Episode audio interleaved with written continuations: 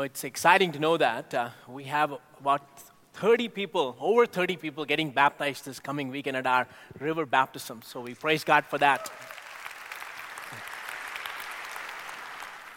I want to welcome all of us at Center Street Church, those of us uh, here at Central Campus, as well as those joining us from our campus in Northwest Calgary, Bridgeland, Airdrie, and South Calgary.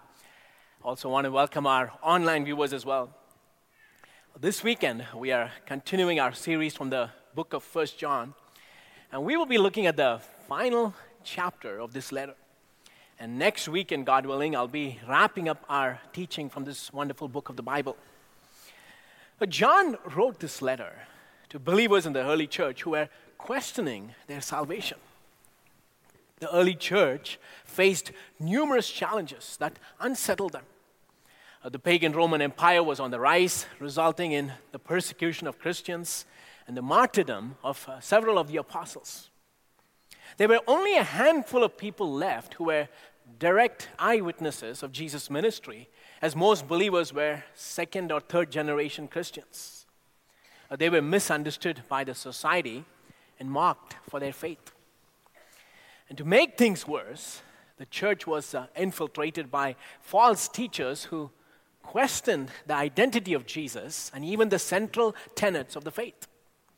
As everything was falling apart, the first century Christians started questioning their salvation, their personal experience with Jesus, and they wondered if they had been sold a bill of goods. And the Apostle John wrote this letter to bolster their confidence, to reassure Christians in their faith. So, repeatedly, you will see this all through this letter the emphasis on certainty. Why is this uh, 2,000 year old document still relevant? Why are we studying it today? Because the world that we live in today is full of uncertainties, and many things can cause us to doubt our faith. Even believers today face the same dilemma Am I truly saved? Can I know for sure that I'm going to heaven? I tell you, I talk to Christians all the time who have difficulty in this area of assurance of their salvation. As we look into the passage of Scripture today, the Lord wants to remind us to be confident Christians who live not in a sea of uncertainty, but base our lives on the bedrock of faith. I'm going to ask us to stand right now as we read from 1 John chapter 5, verses 13 to 20.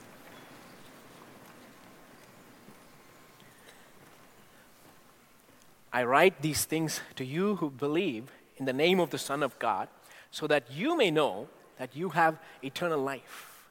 This is the confidence we have in approaching God, that if we ask anything according to His will, He hears us.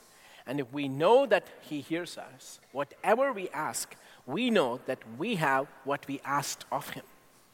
If you see any brother or sister commit a sin that does not lead to death, you should pray and God will give them life. I refer to those whose sin does not lead to death. There is a sin that leads to death. I'm not saying that you should pray about that. All wrongdoing is sin, and there is sin that does not lead to death. We know that anyone born of God does not continue to sin. The one who was born of God keeps them safe, and the evil one cannot harm them. We know that we are children of God and that the whole world is under the control of the evil one. We know also that the Son of God has come and has given us understanding so that we may know him who is true.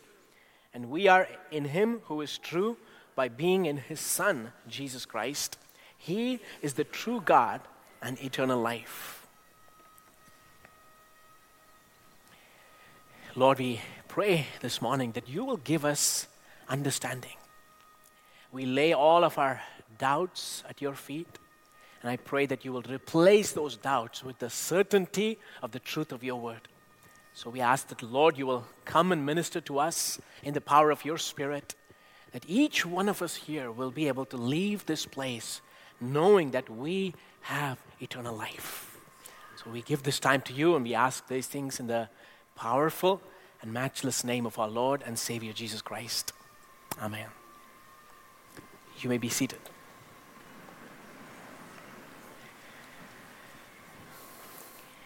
You know, there is a popular age old Latin phrase that captures the thinking of our culture today Ubi dubium, ibi libertas.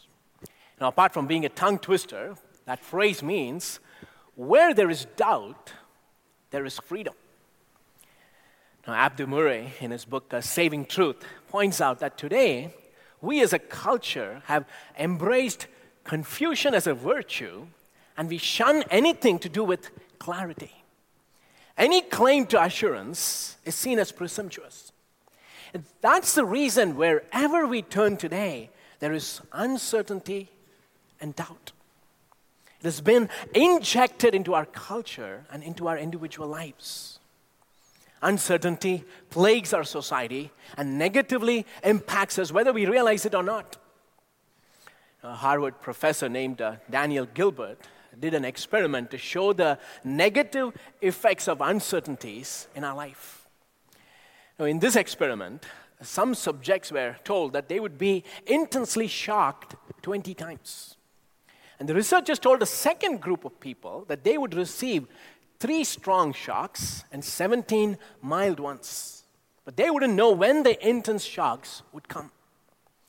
Now, why would people volunteer for a study where they will be given a shock is beyond me. Anyway, the results subjects in the second group sweated more and experienced faster heart rates. Now, what is the reason? Uncertainty caused their discomfort. They didn't know when the shocks would come, so it led to more stress. And Professor Gilbert uh, summarized his study with these words An uncertain future leaves us stranded in an unhappy present with nothing to do but wait. Our national gloom is real enough, but it isn't a matter of insufficient funds, it's a matter of insufficient certainty. Now, that is a great picture of the culture that we live in today, deeply affected by insufficient certainty. When the future looks bleak, it evaporates all hope. But when we open the pages of the Bible, you see a completely different picture one of deep certainty. Against the backdrop of the uncertainties of life, divine revelation offers a totally new paradigm of thinking. Believers abound in assurance.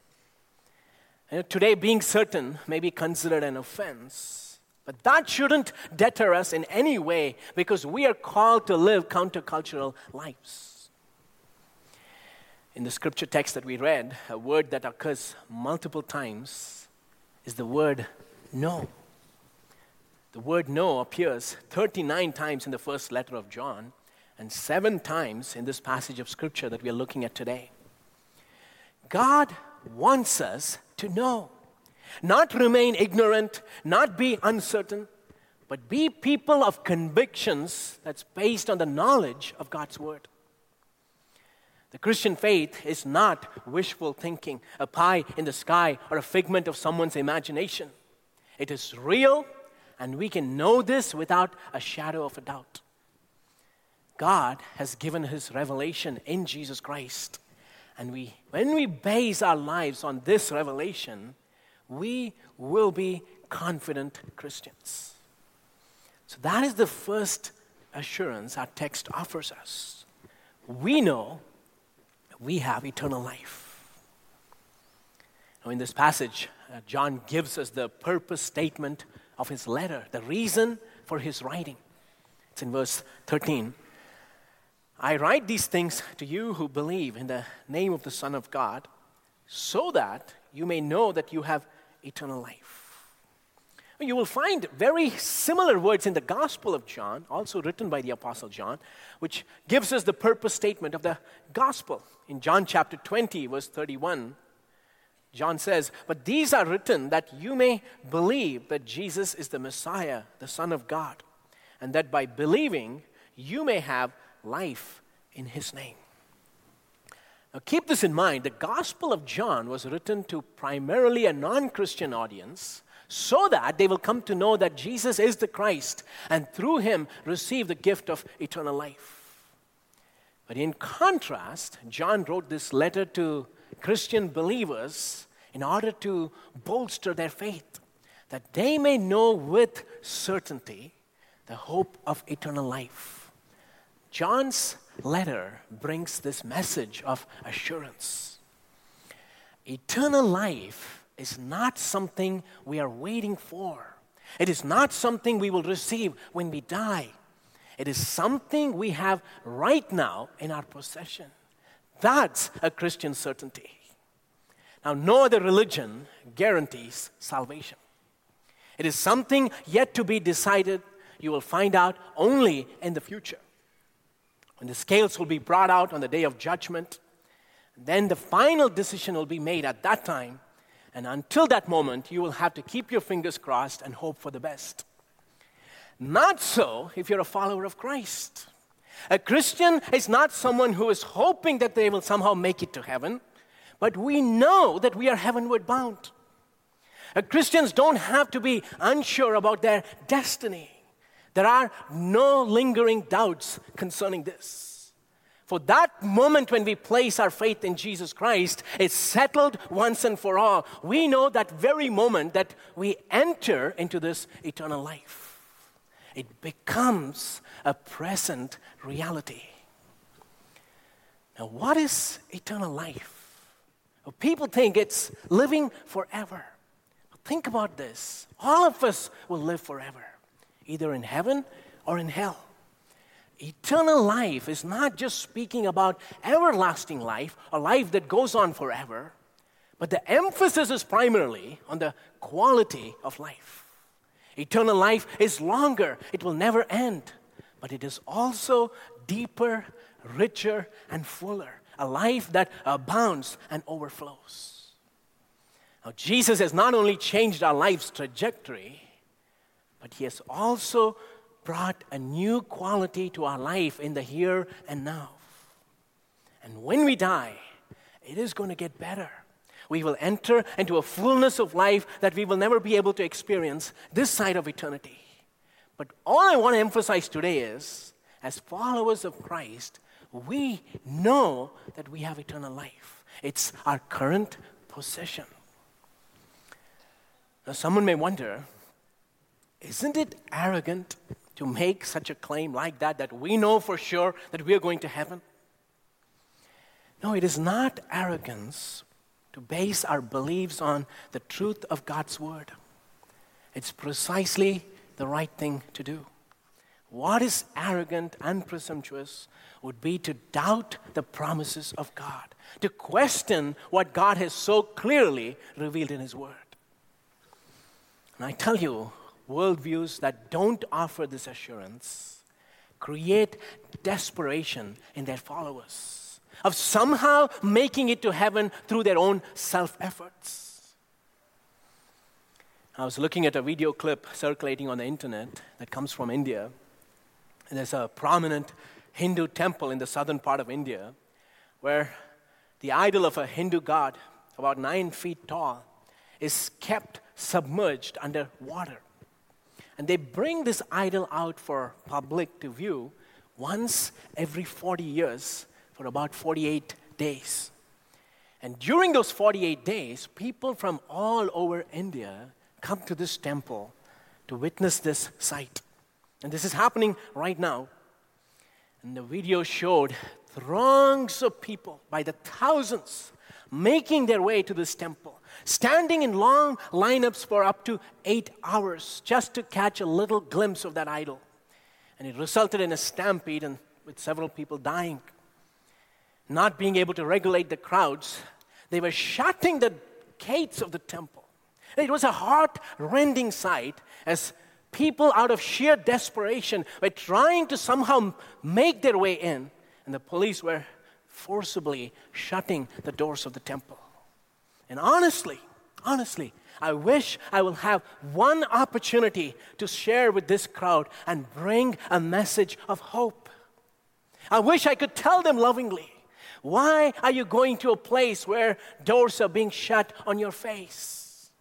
Uh, you don't have to prove your eagerness to God by going on a long, grueling pilgrimage, standing in lineups and be pushed around by people. You don't have to appease God with your sacrifices. For the God who created you is eager to receive you because he loves you unconditionally. And that's why he stepped into this world through Jesus Christ. Come to Jesus. The door to heaven is wide open, and the invitation is given to everyone to step in. This is a precious truth that has been entrusted to us. Christians know that we have eternal life. And we are called to unashamedly share this hope with others around us. Let's move to the second assurance in our text. We know God hears our prayers. Here's something else we can know with confidence. When we come before God's presence, we come with boldness and when we pray, God is attentive to our prayers. Look at verses 14 and 15. This is the confidence we have in approaching God that if we ask anything according to His will, He hears us. And if we know that He hears us, whatever we ask, we know that we have what we asked of Him. The word used for confidence in the original language literally means freedom of speech. A speech that is clear and direct with nothing to hide. So we have the freedom to come before the presence of God and express the feelings from our heart. Prayer is not about using pious words, it's having an honest chat with God. And when our text tells us that if we ask anything according to his will, he hears us, the word for hear denotes attentive listening. John uses the same word in his writings in other places to denote to understand. So our prayers are not just audible in God's ears. He listens carefully to every word that is spoken, and he understands us like no one else does. God doesn't ignore anything that you have to say to him. And as a pastor, I meet with many people who share their heart with me. And I try hard to be an active listener as people unload their frustrations or challenges or problems. But uh, there are times, especially when the conversation prolongs, I hate to admit this, that I can zone out. My mind just starts to wander. And the person is going on and on, and I'm thinking about what's my next sermon going to be, or even worse, what's for dinner tonight. It happens. But here's an encouragement for you your pastor may zone out while you're speaking to him, but God never will. He hangs on to every word that you have to say to him. Yeah, you give praise to God for that. What a blessing.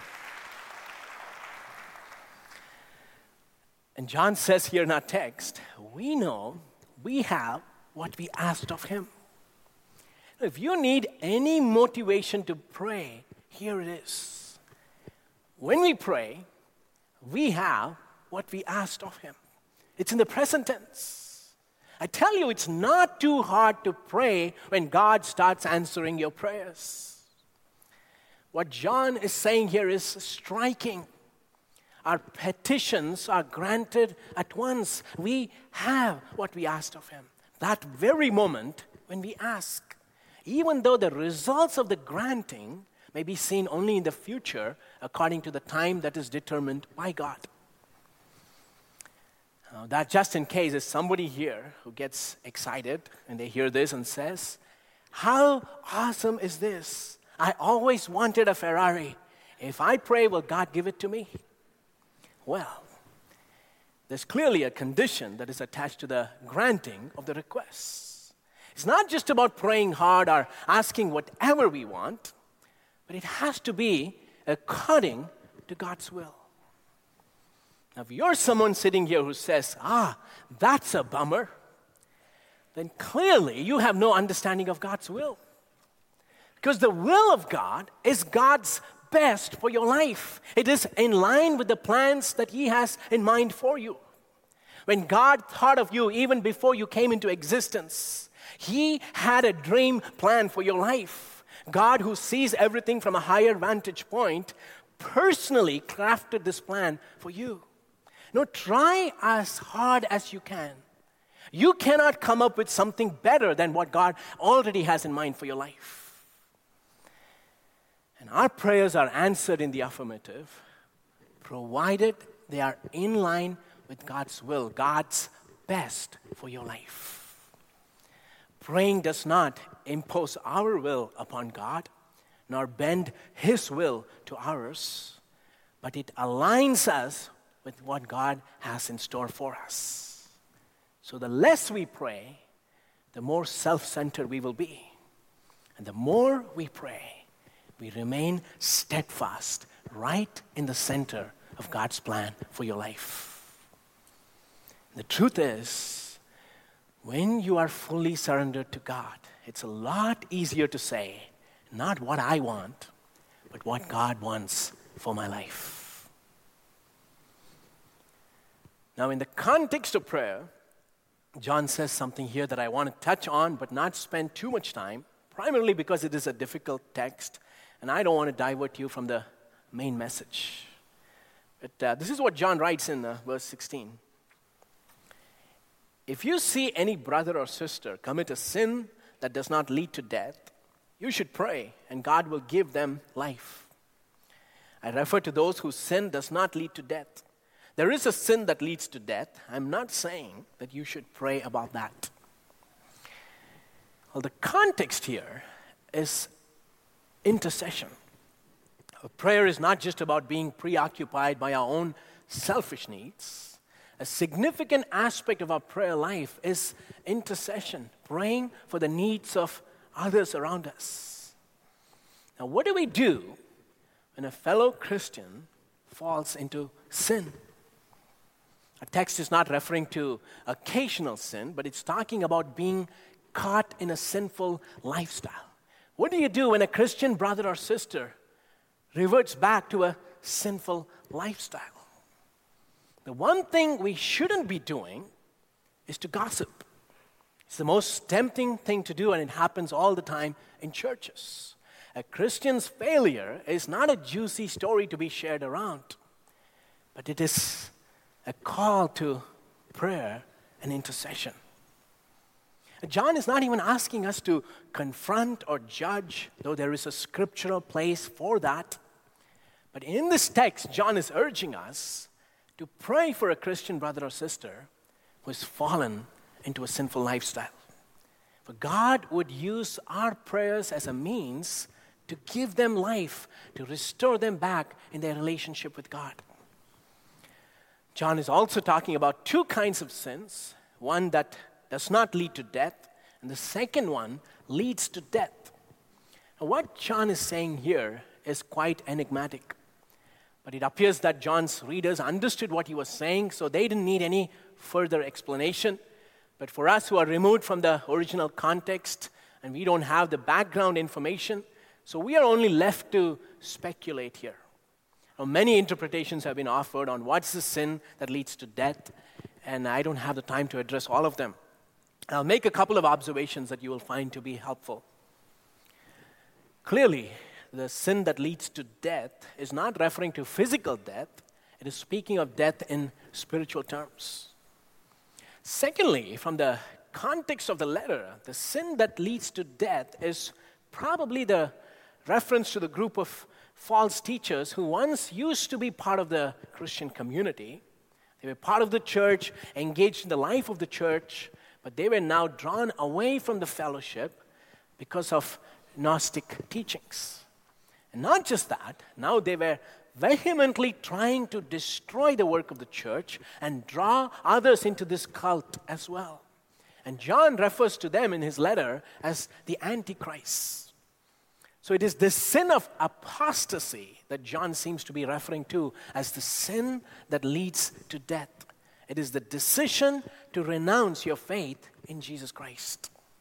Now, the people who were not genuine believers in the first place, who claimed merely an outward profession of faith in Christ, drifted away and started to live in opposition to Him. And in doing so, they have placed themselves outside of the sphere of God's forgiveness. John is asking us to pray earnestly for Christians who are caught in sin, any kind of sin. But he's not very eager to pray for the Antichrists who are bent on going their own way. This is like Pharaoh in the book of Exodus, or Judas Iscariot, the disciple of Jesus. There's no indication of anybody praying or interceding for them for their hearts to change. Now, having said that, John is not forbidding us from praying for such people. It is not a total prohibition. All he's saying is that is not the emphasis of this letter in this particular text where he's teaching about prayer. And here's a caution when we deal with uh, difficult Bible texts we should not derive any principles from an obscure text unless it has support in other places in the Bible. I enough said. Let's move to the third assurance. Here's the third assurance the evil one cannot harm us. Here's verses uh, 18 and 19. We know that anyone born of God does not continue to sin the one who was born of God keeps them safe, and the evil one cannot harm them. We know that we are children of God, and that the whole world is under the control of the evil one. Look at how John views the world. This is a grim perspective, but it's biblical. The whole world is under the control of the evil one. That is a strong statement. The evil one acts like God and exercises authority. We have seen some terrible rulers in history and the destructive impact of their regime. People like Hitler and Stalin caused a lot of damage in just a few years that they were in power. If that's what evil human rulers are capable of, imagine the power of the evil one who's called as the God of the world who has been ruling for centuries. Can you think of the extent of damage as a result of centuries of rulership with one motto to steal, kill, and destroy? The world around us lies under the grasp of the evil one. The biblical picture is not one where the world is struggling under Satan's rule, trying to be set free, but they are sleeping unconscious, unaware oblivious in the embrace of Satan. But the devil, who is malicious and bent on destroying people, cannot harm the Christian. This is yet another assurance, a certainty you can bank on. We are God's children, and Jesus Himself shields us from the evil one. What that primarily means is Satan cannot cause you to sin. John affirms this very clearly. Anyone born of God does not continue in sin. And that is the very proof that you are born again. When a person continues to live a sinful lifestyle, when there are no changes in them, even after they, they profess decision to follow Christ, then they're still serving Satan like the rest of the world. Their allegiance has not shifted, they have not come under the lordship of Christ. But this is the confidence we have as true followers of Christ. We don't belong to the enemy's camp anymore. We have been transferred from the kingdom of darkness into the kingdom of light, and now we are enlisted to fight in the Lord's army. And what that means is Satan is not our commander and has no authority over our lives. Satan may have the power to tempt, but he cannot cause you to sin. You can also be sure that Satan cannot have any hold in your life. He cannot control you because you are sealed by the blood of Jesus. Satan cannot thwart God's purposes for your life or steal your destiny. The one who is in us is stronger than the one who is in the world. Sometimes we give too much credit to the devil as Christians. We blame him for every small challenge of life, from common colds to missed appointments.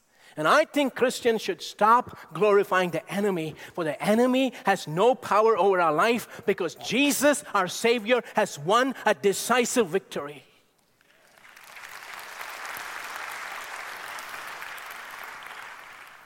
Well, through John's writings, we know several things for sure.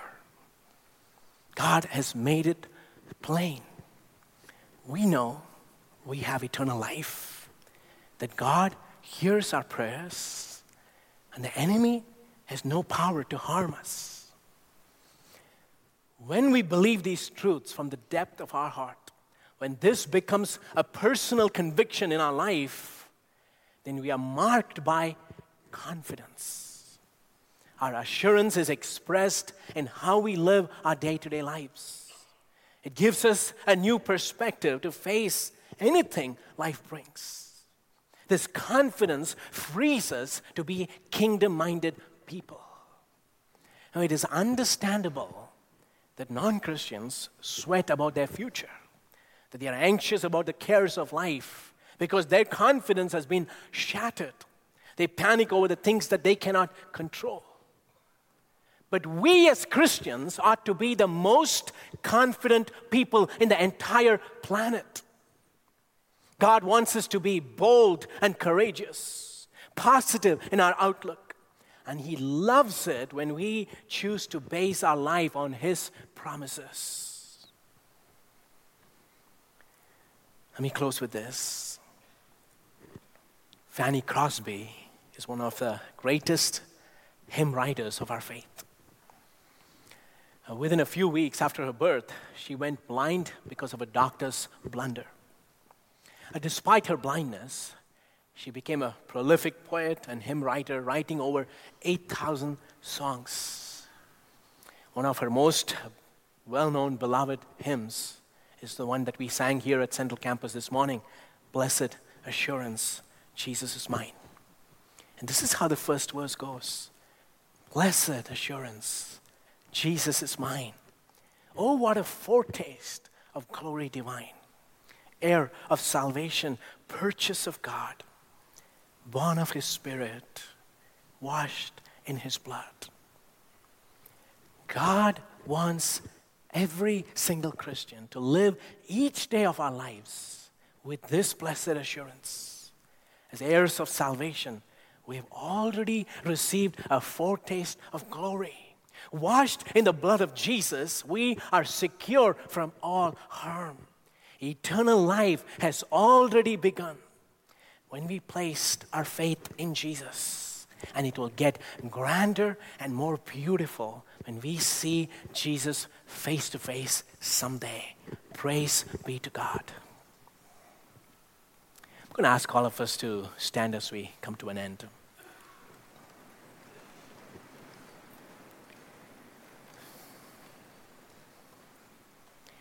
know, in an audience of this size, I know there are some people right here in this place. You struggle with the assurance of salvation. You wonder if it's your turn to meet with Jesus, what would he have to say to you? Would he accept you and receive you? I tell you, this is life's most important question. So I'm glad you are wrestling with it. But when you base your life on the truth of God's revelation, today you can leave this place with those doubts once and for all settled in your mind. And you can receive this blessed assurance. You can say with all of us, I know I have eternal life. All you need to do is to give your life in the hands of Jesus. believe that He died for you on the cross, that He has paid for your sins, and receive the free gift of eternal life that He offers us. And that very moment you step in to that eternal life, quality of your life changes. Jesus not only changes the trajectory of our life, but He infuses new quality in the here and now. And you can experience that even right now. So I'm going to ask all of us to just close our eyes.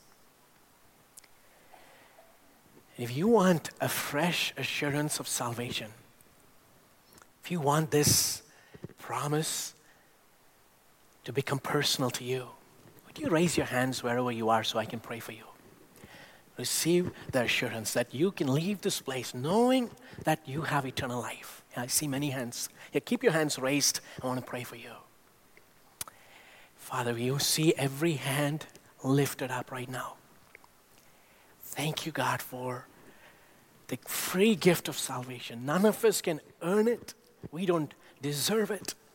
But we thank you for this free gift that you have come into our lives, Lord Jesus.